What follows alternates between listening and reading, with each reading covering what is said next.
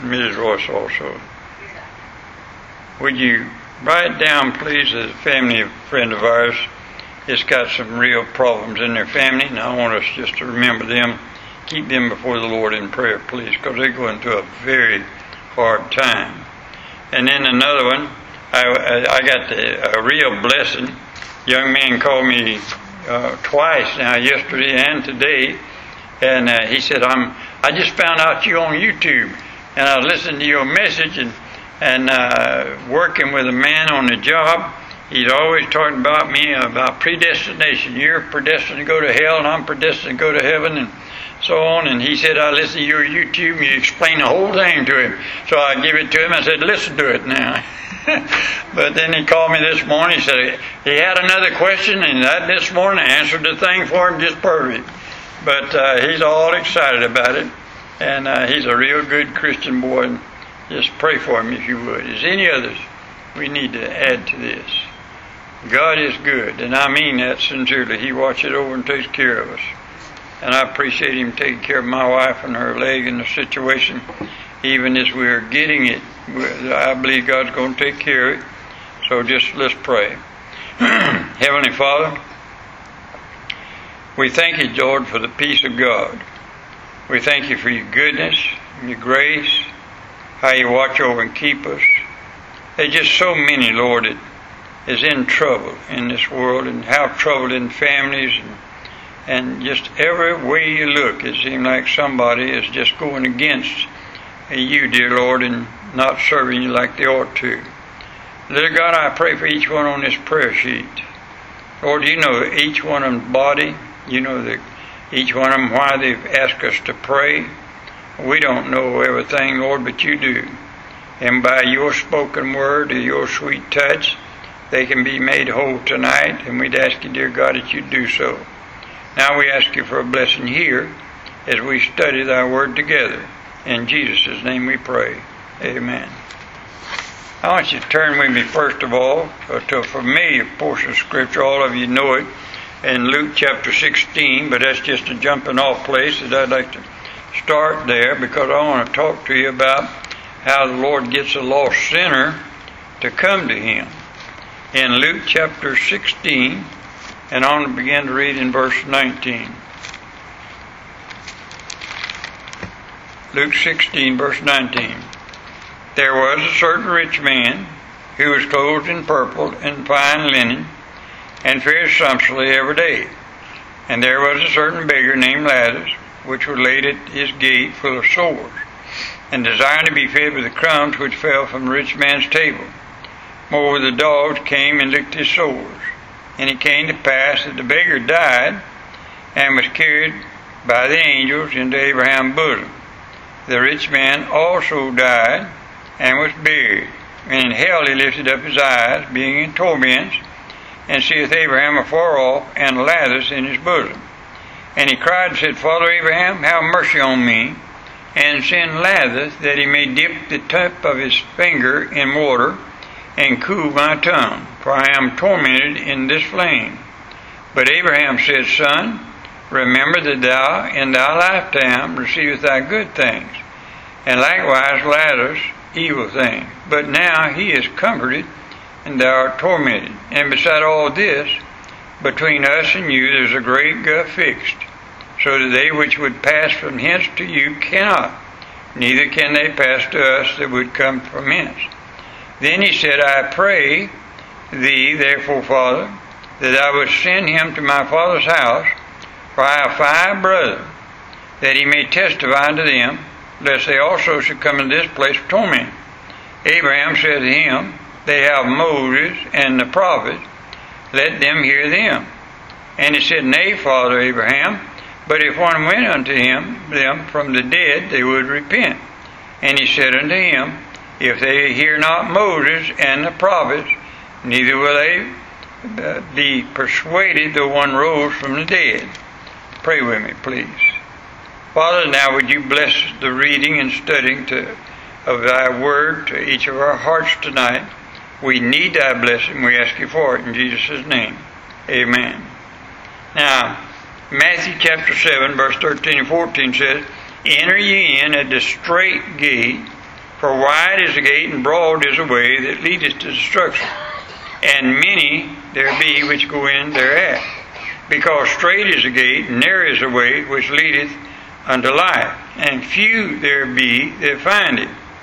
Isaiah 5, verse 14 says, Hell has enlarged herself.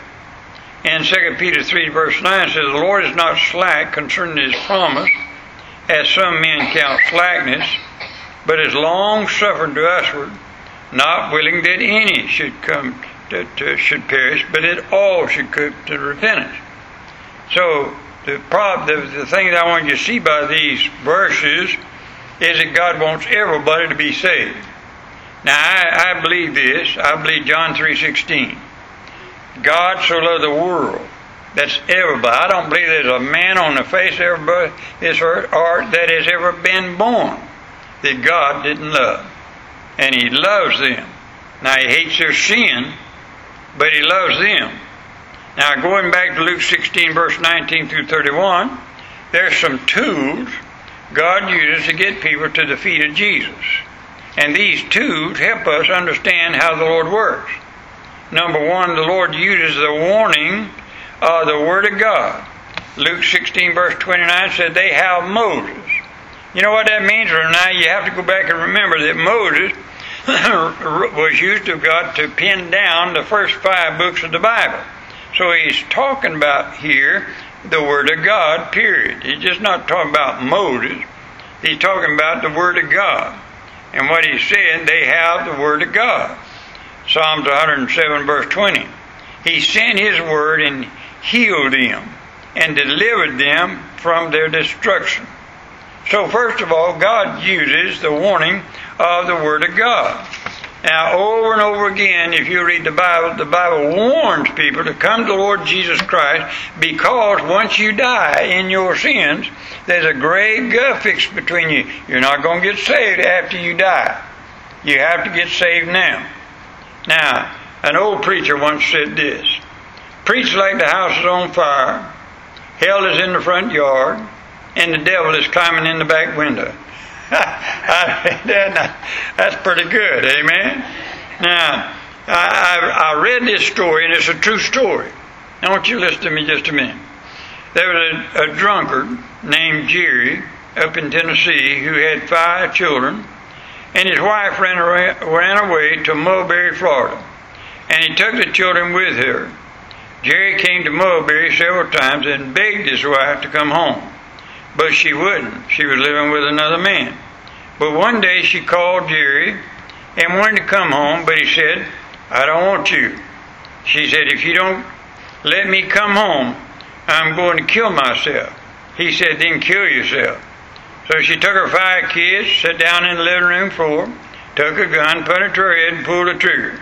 A preacher drove uh, Jerry to Mulberry to get his children.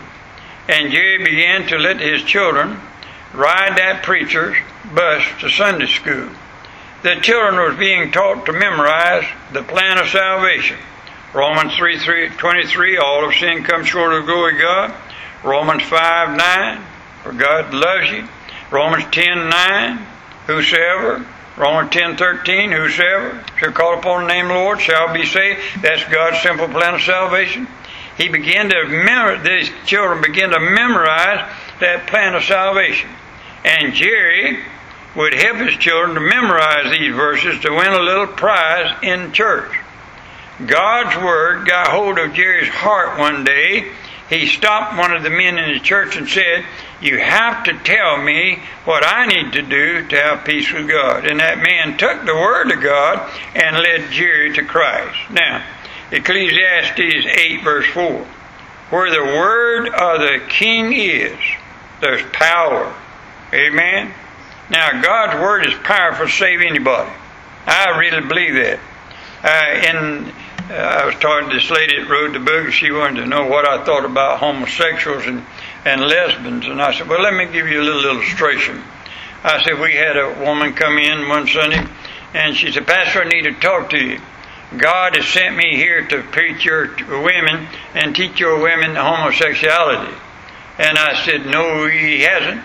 And you can get right out that back door right where you come from. I said, now wait a minute, before you leave though, uh, you're welcome here to stay and preach in the Word of God, but you're not going to fellowship with Our Ladies. And I meant it. Now, when you think about that for just a minute, uh, the Word of God is powerful. And I believe this. I don't care if she's a homosexual or somebody or whatever uh, they want to call themselves, God still loves you and God wants to save you. And the Word of God can change your mind if you let it. The Word of God is powerful. I've seen some of the craziest people, I would call them crazy, uh, to me, that I couldn't even talk to them, it seemed like, about God or church or anything else. And, and by and by, somebody would reach them with the Word of God, and they got gloriously saved by the grace of God. So I know the Word of God is a tool that God uses, and it's most powerful to get people saved. God uses the witness of a child of God. In Matthew chapter 5 verse 16, let your light so shine before men that they may see your good works and glorify your Father which is in heaven. Now, Jesus talked about in John chapter 1 and, and so on that we are the light of the world.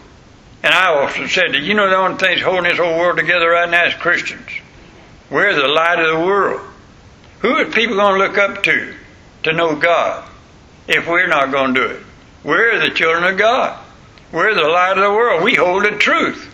Now, God wants every man to have the light of the glorious gospel of Christ in. And we need to be witness like John the Baptist and take the gospel to every single person. In 2 Corinthians 4, verse 3 and 4. But if our gospel be hid, it is hid to them that are lost, in whom the God of this world has blinded the minds of them which believe not, lest the light of the glorious gospel of Christ, who is the image of God, should shine unto them. That's why that every child of God, if you claim to be a Christian, you better walk right and talk right and be a Christian because somebody's watching you. You're the light of the world. And God you, can use you as a tool to get people to Christ. Men are blinded by the devil. People need to hear the message of Christ, and we are to take the light to a lost and dying world. I want you to listen to this little thing I read. A young preacher went to a mission to preach for the first time with his older brother who had been preaching for some years. He always wanted to preach on the great shepherd. But this night he changed it just a little bit. He got to preaching to these fellows in the mission and he said, I'm talking about the great shepherd. When a shepherd crosses the river, he has his sheep with him, and the sheep love him. He jumps in the water, swims across the river. Some of those sheep jump in with him, and he crosses over being a good shepherd. He's not to go. He's not going to give any up. So he has to go back for the other sheep. He said, I started thinking, but if he jumps back in, probably those sheep that love him will jump back in with him, and it made it made sense to him. So he said, I guess those sheep jump back in with him. He then they go. He gets these and turns around, and those sheep jump, uh, just turn around and start back. And there are a few more over there. Before he knew it, he had sheep on both sides of the river. He had some floating down the river. He was some were drowning. He thought, "Good, good night. What am I talking about?" He was more confused than that than that shepherd was. Finally, he said to those fellows, "Enough of these stinking sheep. Bow your heads, close your eyes." He thought to himself, what in the world have I done? The problem was the door was in the back of the auditorium and he couldn't get out. Those men were laughing, and one said, Hey, we got us one tonight, brother. His brother came up and said, What my brother was trying to tell you is that God loves you. Jesus died for you. And God wants you to go to heaven with Him. God saved my brother and changed his life. If you had known the man that I knew a few years ago, you would rejoice to hear him preaching tonight. If you would like to know the same God who saved my brother and changed his life, come right now, take his hand, let him pray with you. Uh, to, to his surprise, two men got up, come forward, and trusted Christ as their personal Savior. Now, what I'm saying here is uh, that's a little story, and it was a true story, by the way. But uh, uh, what I am trying to say is uh, we might not talk correctly all the time. We might not say everything just right. But, brother, if you're a witness for the Lord Jesus Christ, God will use it by the Holy Spirit and turn around to His good, and you can see people saved. The Bible says you are the light of the world, and we're to let our light so shine before men. I, I, I never will forget a man I went to hear preaching. They didn't tell me he was blind. And what difference, it wouldn't have made no difference to me, but I didn't know he was blind. And they led him up to the pulpit, and that blind man preached that night, and that's one of the greatest blessings I ever had in my life to hear that blind man preach. Now, God can use anybody, so we have no excuse.